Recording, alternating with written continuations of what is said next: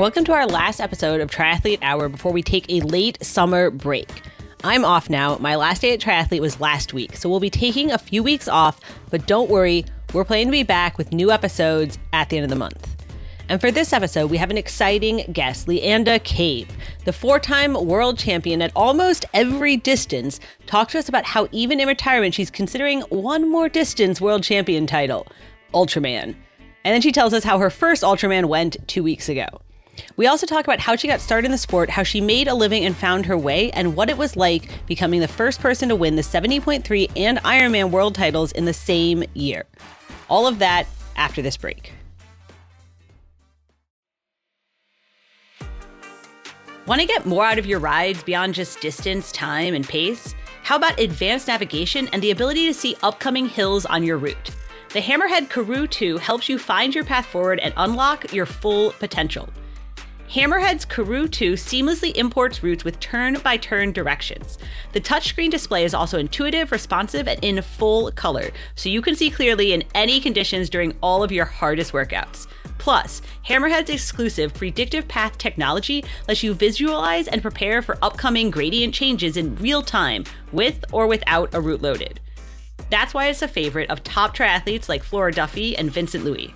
Now, Hammerhead is giving Triathlete Hour listeners an exclusive limited time offer. Get a free heart rate monitor with the purchase of a Hammerhead Karoo 2.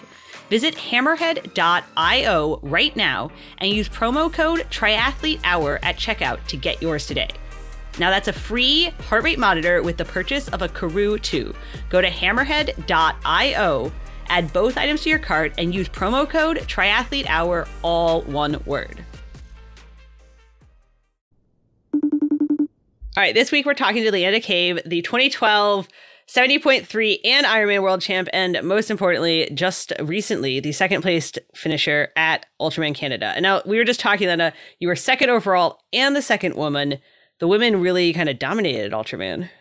Yeah, they did. I was actually surprised. I was also surprised that there was like a, a large number of women on the start list, um, which, you know, even there was definitely more men, like three or four more men than women, but still that's a, a larger number than um, I've seen in long, in Jeff, definitely in racing in general. So I was actually kind of, um, happy and encouraged to see that you know this was not just a sport I thought I was going to be able to do as a woman, but several other women thought they'd give it a shot as well. And what made you? I mean, you're technically retired now, right? What made you want to do Ultraman in your retirement? Well, it's actually my, my, fiance. He, Maiko Dara. He um, he planted this little seed in my head back last year, like January last year, saying, "Hey, wouldn't it be cool if you like." won five world titles and won the, the, the Ultraman world title. And I was like, hmm, I'd never ever thought about doing one before that. And then I was like, it kind of would be cool. And so that kind of started this quest. And then last year, I ended up getting hit by a car door and fractured my pelvis. So I ended up having to, you know, postpone uh, to this year.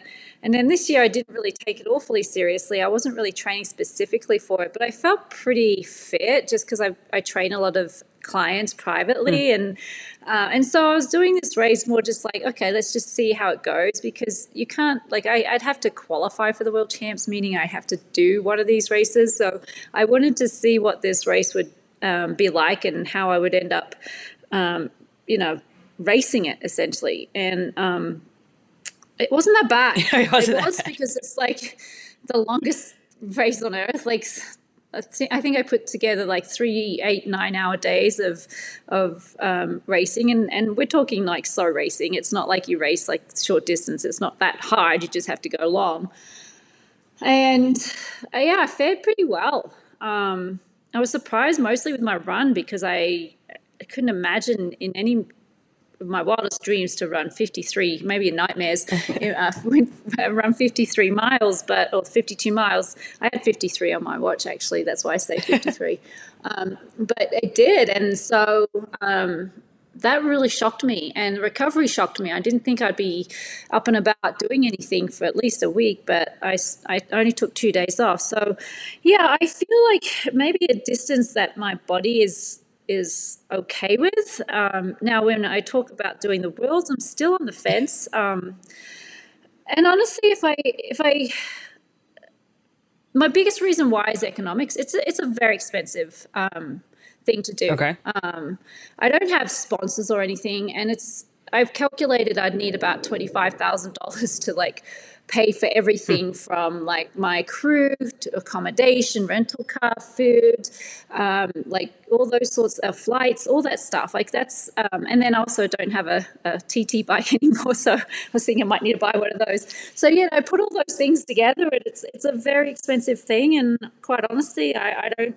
I don't know if that's um, it's definitely not, not something I can just fork that sort of money out for. So I'd have to probably raise money, and then that you know that turns into a different thing because then I'm like I don't want to raise money some self-serving thing. I think it has to be bigger than that. So it'd have to be for me. I'd, it would have to involve a charity arm or something where I can raise money for a charity and. Um, if I could do it that way, I would I would consider doing the world champs. Otherwise, for me right now, I don't I don't know if it's um, feasible. I'm thinking about that twenty-five thousand dollars. Like that's a lot of money. Yeah, look, I can break it down. Entry fee is about two grand. Um, I would need flights um, to Hawaii for four people, including myself, um, and they're about thousand dollars each. Mm-hmm. Um, a hotel for five nights for four people um, it could range anywhere from 250 a night to like 400 a night depending and then you know so that's like another like six you know five thousand dollars six thousand dollars um, food rental car that's another like 1500 and then you've got my bike so it's it's a lot it's a lot it's not something like and that's probably like on the low end i'm sure like people would probably go spend a lot more money um, if they do Ultraman, if they take it really seriously. Um, so, huh.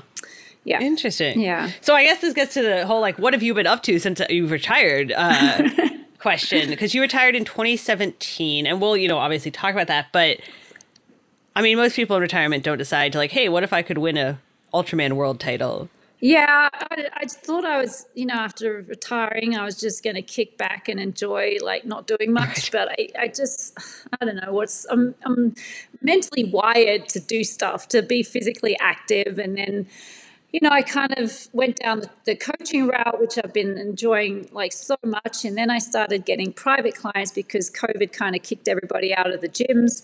Um, and people wanted some, you know, private training for like biking or like running or swimming. So I managed to pick up a, a lot of clients that way that I trained privately. So that kind of like fed into this like idea of like being a little bit fitter than I thought maybe you know going back into some sort of racing.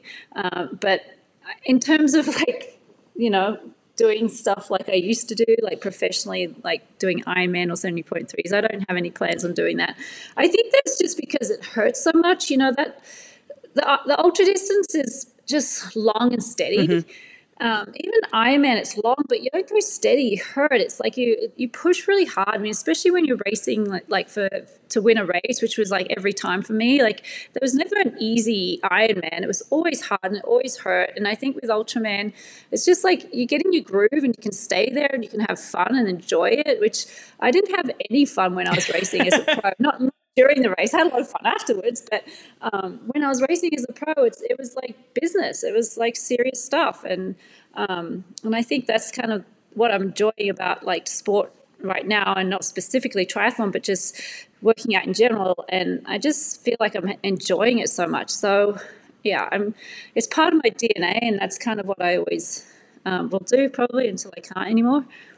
How much is that? I'm always curious how much uh, training a week that entails then for you as a you know casually. As a trainer? Right. Um, you know i get up to about 20 20 to 30 hours on like when i'm when i've got clients who are all training for the same thing who all want to go out for two three hour rides or you know that sort of thing like it, it can get up to like a 30 hour week because i also throw my running in there and my swimming in there and but um, typically like about 15 hours a hmm. week.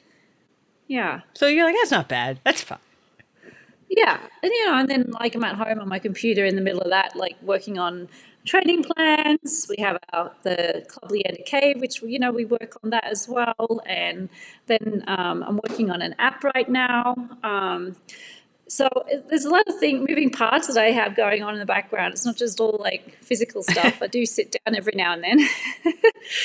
That's good. Sit down, get some rest. Well, sort of rest on your computer. So right, yeah.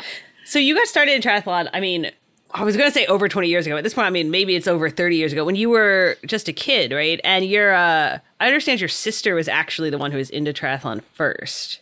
Yes, she was. She was doing it. Um, well, we, she was doing it like through school. She actually did the first triathlon. I was a, in a team. Mm. Um, and I was just in awe of my sister. It was a sprint distance, and um, I couldn't believe my sister did this. It was just, it blew my mind. Like, oh my gosh, she ran 5K and she rode like 25K or 20K and then she swam like five. It was just like, I could do the swimming because that was my background, but like everything else was like, oh my gosh, it was so far. Um, and then, you know, I did like a shorter distance than that when I started out. I did like this Iron Kids series, which was in Cairns at the time, and um, and that was like maybe half a sprint distance and um, I did that and, and, I won. That was my first ever one. I did it on a mountain bike, and I kind of got the bug after that. I was I was excited to do another one and win again, and um, I enjoyed just the the dynamics of a triathlon versus just swimming, which I was doing, where you've got these three different disciplines, and um, yeah, so I I took to it pretty early. I never thought I'd be a professional triathlete though, not till some years later. Um, I mean, at that age, you're not really thinking about a career mm-hmm. in sport is is an, or a career in anything is in that. Like to be honest, you're just kind of you know working out and training and competing and mostly doing what your parents say. Right. how common is like because uh, you grew up in Australia? How common is kids triathlon there? Is it, are all the kids into it? Is this why they're so good? I think every kid gets into triathlon at okay. some point when they're young. It's either well, it's swimming. Mm. That's always like one of the first sports, and um, and running through school.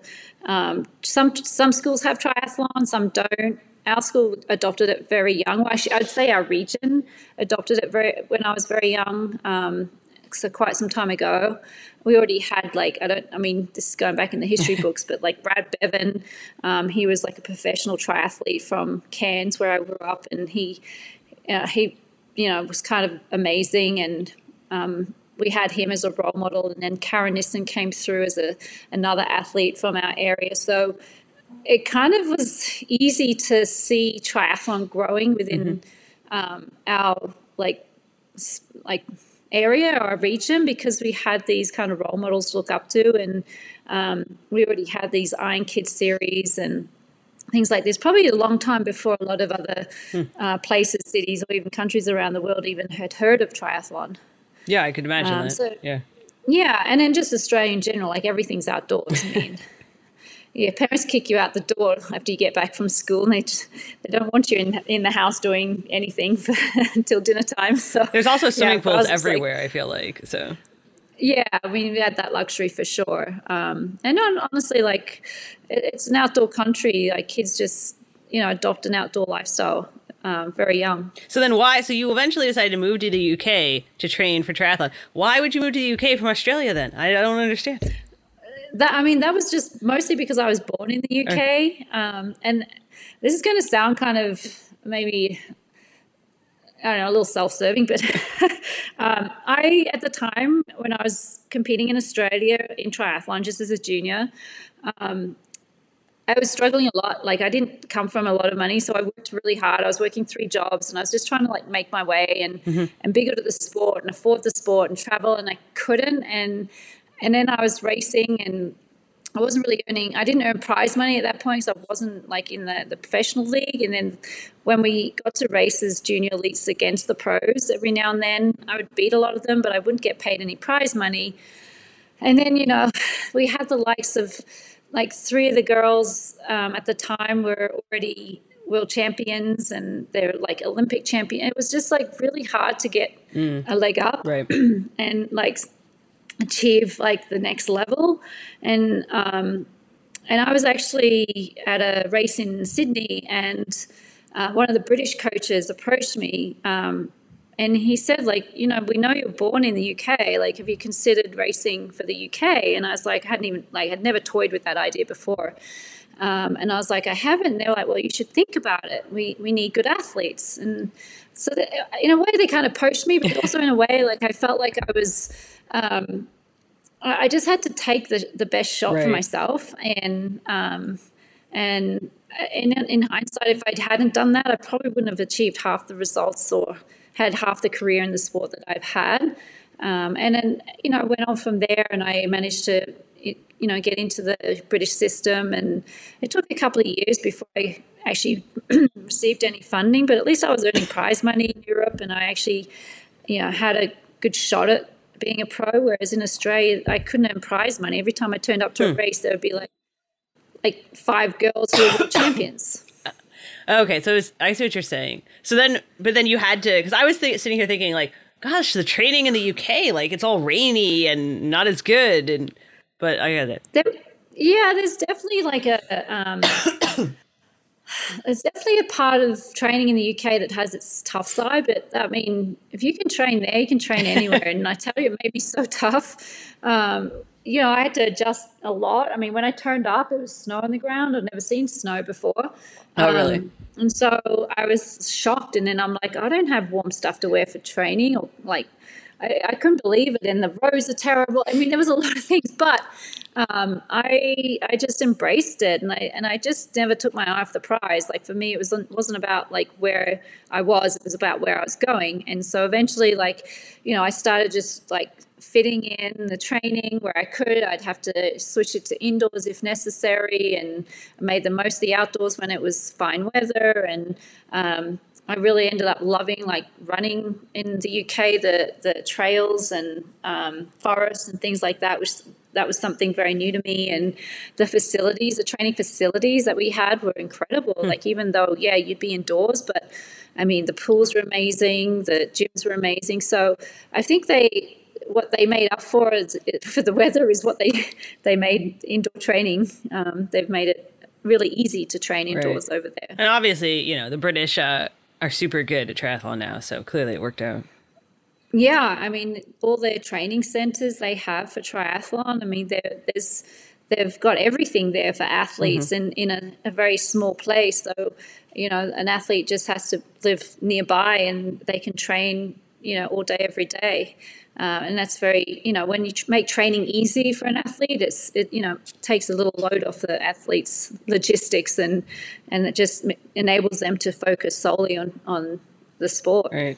And you started out, like you said, kind of in the British system, which means short course over there, and and in the Olympic kind of pipeline. I want to say you had a had a breakout year. Does it feel like a breakout year in like 20, 2002, 2003? You know, when you won, uh, you got second at Commonwealth Games, you won the world title.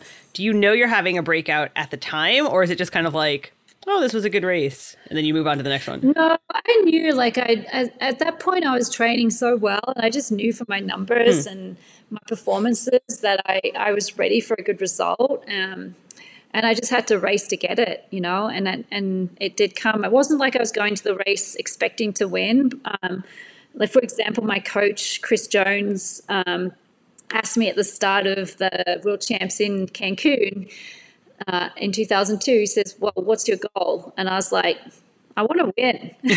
and he's like, "Can you give us a more realistic goal?" And I was like, "Is that real unrealistic?" All right, well, top five. And he goes, "Okay, let's do top five.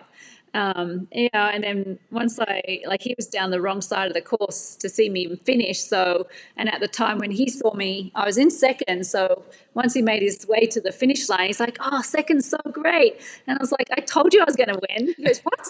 yeah, he had no clue that I'd actually won at that point. So, yeah, I mean, I I, I go into every race like with that goal.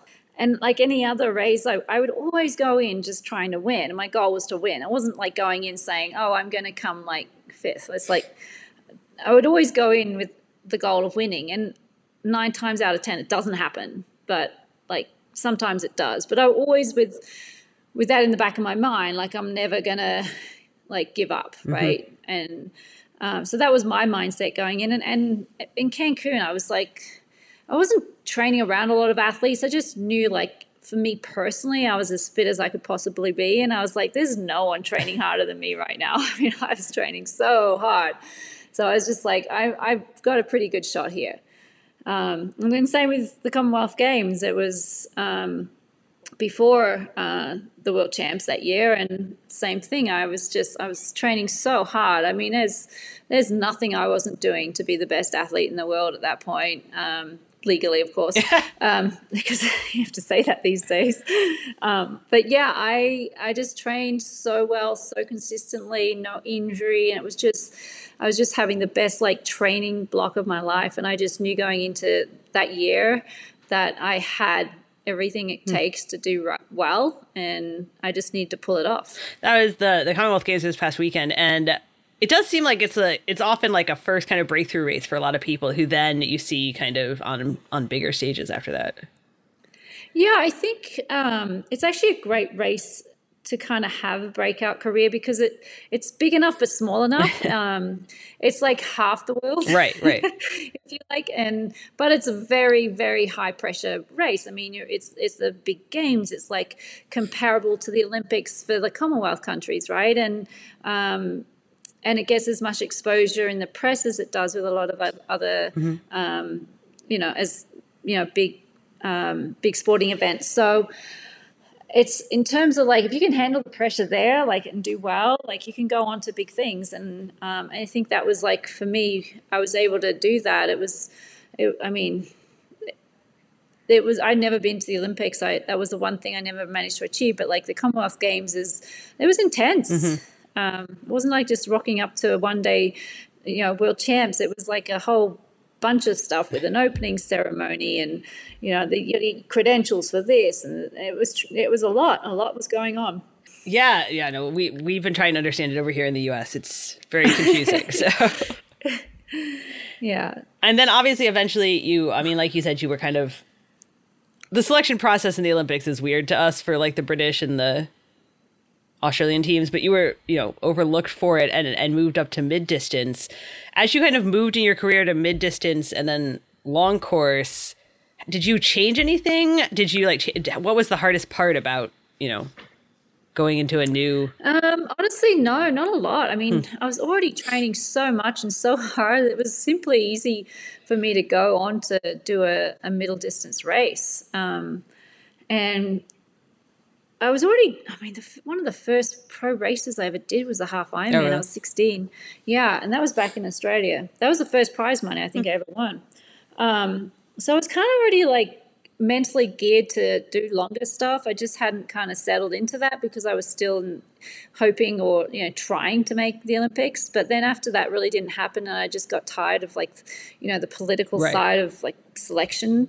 I just decided you know I'm off on my own here. I want to do it for myself. Um, still obviously racing under the British flag, but not having anyone tell me I can't do this race or I can do that race or you know I'm not on this team, I am on that team. It was it was just me and I was supporting myself and making those decisions. And yeah, there's a financial penalty for that because I wasn't then any entitled to any. Um, any funding or financial assistance from the government, which a lot of the athletes, if not all the athletes on the British team, are um, if you're doing Olympic mm. distance. So, uh, but at the same time, it gave me that freedom to um, to take that dive into the, the middle distance, and um, it took a few years before I started getting decent sponsorships. But at least I went, you know, I was earning prize money to support myself, mm-hmm. and um, and that was the start I needed to kind of make that shift to, to long distance racing.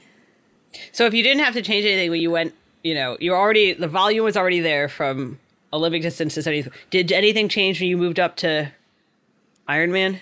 Yeah, um, in in Ironman distance racing, you really have to pay attention to um, to what goes in your mouth, right, and when, and how much, and with with Olympic distance, you know, I'd be lucky to get a gel in. In half iron distance, I would get some gels in and you know take some Gatorade in my bottles. It wasn't that that complicated.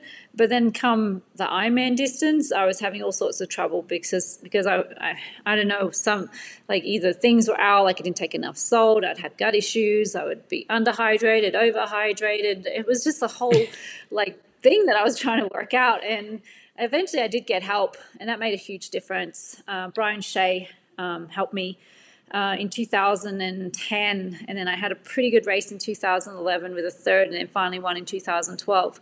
Um, but yeah, up until then, I was like, what am I doing right? What am hmm. I doing wrong? I couldn't put my finger on it. I would be trying different things. It would either work or not work. And so, yeah, the, the nutrition side of Ironman racing is super important and not to be overlooked. And initially, I was a bit ignorant to that. I, I didn't think I, I would have such a big problem with it because I love eating. Like, I eat all the time when I'm training, and I have no problem with like going out for a four or five hour ride and eating a sandwich or whatever, like in the middle of it. Uh, but I tried to put that into an Ironman. It just didn't work, you know. So I had to change like this idea that I can't just stomach anything when I'm racing. I have to be a little bit more dialed in and uh, and you know find the find the right calories in the right places, which was easy for my body to digest. And once I got that, yeah, it's kind of. So that's what you like when you say you had to finally figure it out. That was the issue, was you were trying to just eat lots of different things and all over the place. Yeah. Okay. Yeah, it was. It was like I literally took a sandwich one time when I raced. I also took. I remember early on, I took a banana, um, which didn't. You know, especially when you um, have it in transition and you stick it in your pocket for the ride, you pull it out, it's like mush. Um, then I tried Clif Bar, which I, when I'm in my TT bars, I discovered it falls out of my mouth as I'm chewing it because I don't breathe through my nose. so, yeah. So ultimately, for me, I had to like really just get all my energy and um, calories in through liquid form, and that was what worked for me in the end. Got it. Yeah, I think a lot of I feel like a lot of the pros do that because they're just going so hard, right? They can't. Yeah. They can't breathe. I didn't even know what other pros did. I was just like, oh, this works for me. it doesn't actually. Yeah. So I mean, 2012 ended up working out though. You won. I mean, you became the first person ever to do 70.3 worlds and Ironman worlds in the same year. But I think the year, I think you started out the year sick and injured, right? It didn't look like it was going to be this like amazing year. Oh yeah, I actually had um, a really a back injury. Hmm. Um, I could barely walk. This was in June. I remember June, July because I remember being on my roof in Tucson with a paddle pool and having like kinesio tape all over me because my back was so bad. Um, so yeah, this was like a big issue. I I'd had it. I was I raced. I remember racing it, racing. Um, what was it? Santa Rosa. What was that one? Oh, yeah. Um, Vineman. Mm-hmm. Um, and I just got over it, and I was still like kind of very nervous because it, it was really really bad, and it took me out for at least eight weeks. So I had no clue like coming into 2012, like 70.3 worlds, whether I was in great shape or not. Um, I, I, trained solely on my own. I, I, didn't. I was in Boulder for a lot of that, but not really Boulder. When I was in um, just outside of Boulder in Broomfield. Okay. Um, I joined the wrong gym. I thought um, the there was one gym which I thought everyone was going to, and I joined it. turns out it was the wrong gym. Oh, so really? Like, oh, That's I'll just. That sounds very Boulder. Yeah. So you know, um, I, I I was happy just to be there training on my own and enjoying like being in this like awesome place in the mountains and um, you know I was doing my training as prescribed sometimes a little bit more because I you know was enjoying it so much and um, I didn't really have a good finger on my pulse in terms of how fit I was. Um, so it was almost a shock when I won the 70.3 worlds um, and but going into Kona was different. I actually yeah. felt um, much fitter and stronger than I'd ever felt before going into Kona. Um, so that one I was a little bit more confident of. Um, and that was always the goal anyway. The 70.3 worlds, if anything, was a bonus that year. It wasn't the it wasn't my A race. It was just something that I'd gone to use as a, a prep race for Kona. So it was um, yeah, kind of a shock for many reasons. Did it put more pressure on you then going into Kona? How did you deal with kind of that? Again, not really, because I'd always focused on Kona as, as the goal, a race for the year, and I never really used um, anything from uh, the 70.3 in terms of my, my fitness or, or my performance mm-hmm. um, as a distraction.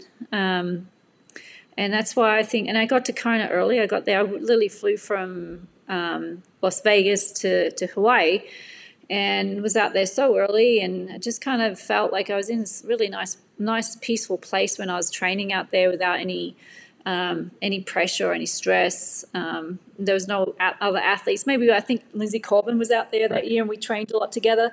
But there was only it was only us. There was not really anyone out there at that point. No one was really going to the island that early to train in those days. Now it's like a thing. Just, yeah. Yeah. Exactly. Okay. And uh, so if Kona was the whole focus, and then you know you did this thing that like had never been done before at that point. Um, did was it? What was the attention then like after that? Was was it you know wow like we didn't think someone could win both in the same year? I mean, I still for me it was never like about the seventy point three. So it was right. always like you know I won Kona. Like that mm-hmm. was the thing, my thing I always wanted to do. I won Kona.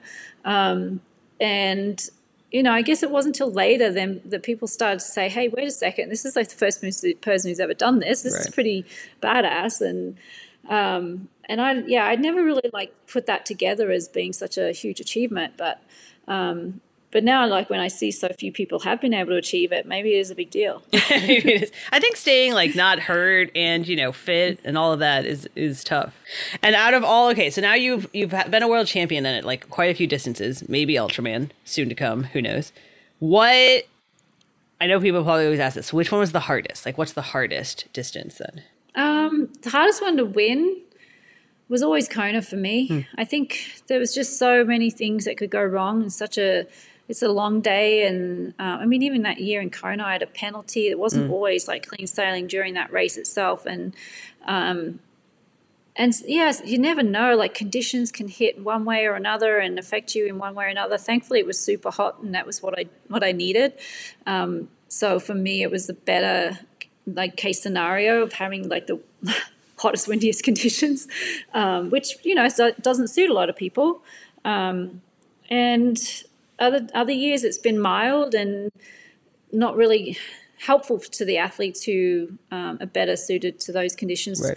And then you know you've got issues with like some like illness and injury and that I always had to deal with going into Kona one year or another and then the, the issues I had leading up to the before I finally got my nutrition right there was that and then after I'd won that year I had years of just like struggling with injury and um, so you know, it was like I, the statistically, uh, like it wasn't great for me. I I had attempted um, Hawaii eleven times and I'd won it once, so it's pretty not great statistics there. Um, I did win it after seven years of trying, so that I guess you know better late than never. right, never give um, up. Right, right, and but I kept trying. But then, out of all of the distances, then and all of the titles, here's the other question: Which one's your favorite? Um, and it's not even a title. I was second that year in the Commonwealth Games in Manchester, but it was probably one of my favorites um, and hmm. most meaningful because it was the only time my whole family had been there to watch something big like that and see me win, uh, or not win, but like achieve a, a, medal in like the Commonwealth Games, which is really big if you're in the Commonwealth, just not in the US. everyone needs everyone in the US needs to take a history lesson and understand like what the Commonwealth is. But um, but yeah, that was like really special to me. My parents didn't get to see me race all that often, and that year I flew them over and I put them up, and it's the first time they've been back in the UK for 20 years. So there was a lot of things huh. around that race which was very special. Um, and then, you know, seeing them at the finish line. And the best part of that right. was my mum said afterwards, she's like, Oh, I never thought you'd be this good. so, like, you know, you I was like, That's good. That's, you know, you take that in a good way or a bad way. I think I took it in, in a good way at the time. but yeah, I'd say that was one of the most special things. And, and my brother and sister were there in Kona the year I won which was also really special. Um, and yeah, they've been my my sister. Actually, my brother been there a couple of times too. So they've been watching me fail and fail and fail, and then finally achieve. So I think they kind of like appreciated the fact that you know I won, and they were there to watch it finally. Um, I think for the most part they used it as a little holiday, but yeah. they're like, "Oh, finally, she's won." Did you feel like after you know seven years to win Kona, did you then feel like, all right, you had achieved everything you wanted to achieve? Uh, or did you still have no, more you wanted to do? because I still wanted to like. I, I definitely wasn't done as an athlete. I I thought I could easily win it again. Um, right. And I think that the injury I had kind of robbed me of that. Um, it wasn't the hardest I'd ever trained or the fittest I'd ever felt when I won. Um, and then in 2015, actually, I felt that that was the year where I'd kind of had everything like to win it again. Um, when I finally recovered from this injury, had consistent training, got everything right, trained my ass off, felt like I was in the best shape of my life, but I crashed my bike in the race. So, you know, again, going back to like how hard it is to win there, like, right. I don't know if I can swear, but shit happens. so, what then? I mean, obviously, eventually you decided to retire in 2017 slash 18. What kind of made you uh, make that decision then? I mean, I kind of had felt like I needed to retire like a few years before that. And mostly mm-hmm. because I was physically on the decline. I was training as hard as ever. I was racing as hard as ever. I just wasn't able to pull off the racing performance mm. that um, that would typically translate with that sort of training and effort. And I just loved racing so much. And I think part of that love was because I was able to uh, get on the podium or win every now and then, you know. And then once I wasn't able to be that competitive anymore, I kind of started to lose the love of it. And hmm. um, I, I love. I mean, I like training. I think I just loved racing that much more. Um, and so that was kind of it. And honestly, it was it was just a point too where, I mean, I, I was forty. I spent 18 years doing this professionally. Um, it was just, I felt there's just so many things where I was just seeing like, now's a good time. Is there like a, oh, retirement guidebook? Like, do people like, how do you know what to do when you retire? You don't. And right. I think that's why I said, like, a few years before I actually retired, I thought about it. And I think you need to figure out some sort of exit strategy and for me, um, the coaching was something I'd started in 2015. I'd started my business. I'd started getting athletes. I'd also started like creating my own um, uh, like um, payment system and everything in place. And so everything was seamless. As soon as I retired, I already had had money coming in, and I think also a goal um, and also something to do. because if right. you just retire and think that something's going to fall on your lap, it doesn't. And I think it's easily to fall into depression because you're so used to having these goals every day when you wake up. You've got this goal for, for any training practice you do, you've got a goal coming up for a race, and all of a sudden you go from nothing there. Like in in your future like there's no, there's no goals anymore. Um, so having something lined up I, for me i think is the most important thing.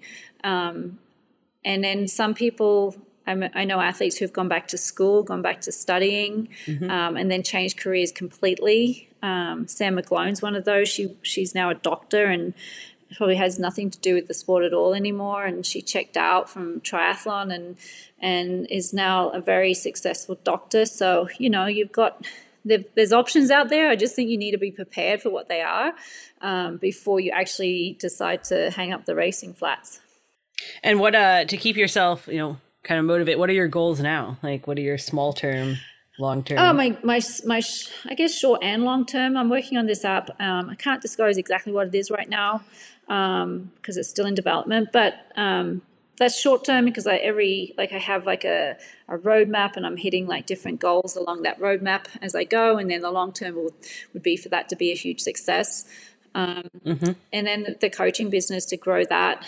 Um, I, I I enjoy that a lot. I'm not sure if it's like the long term plan heading down the road, you know, 20 years from now. I'm definitely not going to be able to train clients like I do uh, for the rest of my life. And um, and then we have the club, um, the Club Leanda Cave. We're we're growing that as well. It's not just based in Miami. It's it's kind of more of a um, a national club. So we we invite athletes to come join that and and we have like a, a good little team uh, of athletes racing. So those like are all the like goals that I have going on along the way. Um, and then finally, there's actually something I've been working on for some years with another pro athlete or former pro, Lisa Roberts. It's a um, pro, it's a protein product, but we had issues through COVID to find a manufacturer. So we finally oh, we're finally coming down closer to that thing getting kind of officially launched. Um, but yeah, that's that's someone something something's always like I forget about because it's been so long. But then we're like we're literally like going into our final formulation of that product um, soon. Okay. So yeah, so there's there's a lot of things that little goals that keep me busy along the way, and then like you know, I guess the long term one, um, yeah, being the app that I I want to have like up and on everybody's phones. Right, right. Okay. So you have lots of different things kind of in the works right yeah, now. I'd say the, the thing I really spend most of my time in, on is the app. The other things that, you know, Mm. are just, um, well, the, the coaching in the app, you know. And maybe Ultraman, apparently. Maybe, I mean, honestly, I don't know if I can actually train like you're meant to train for an Ultraman. Not that I even know what Mm. you're meant to do, but um, yeah, I mean, that that that's a lot. I, I'm not kind of geared for that anymore. That sort of like the long miles bi- biking. I mean, I do long miles biking, but not like anything over 100 miles or running. I think the longest run I did, I did for this Ultraman was 16 miles. So that's why running 52 miles was like, wait a second, how far am I going?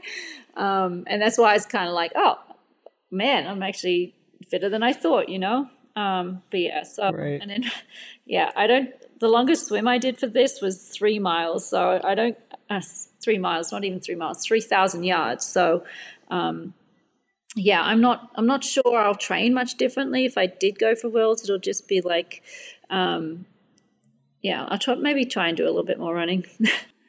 it's a it's an interesting thing, obviously, because as it gets longer, I mean, we were talking, you get, you know, women tend to do better. You also see older athletes do better. So, Yeah, look, I don't know if there's a right or wrong way to train for something like this. Some, Sometimes, in a, in one respect, I feel like I I got through it because I wasn't burnt out and overtrained. Um, but then at the same time, I'm like, I probably could have did a, done a few more, you know, running miles or bike miles. So, yeah, All right. Well, we'll you know keep our eye out and uh and keep our eye out for your app, obviously. Mm-hmm. So I'll let you know. It's in the sporting Is arena, there any- so I'm sure you'll. I would guess. I would assume it's like triathlon fitness related. So, Yeah, something like that. is there uh, anything else you know that you wish you had known when you were 14 and uh, and starting triathlon?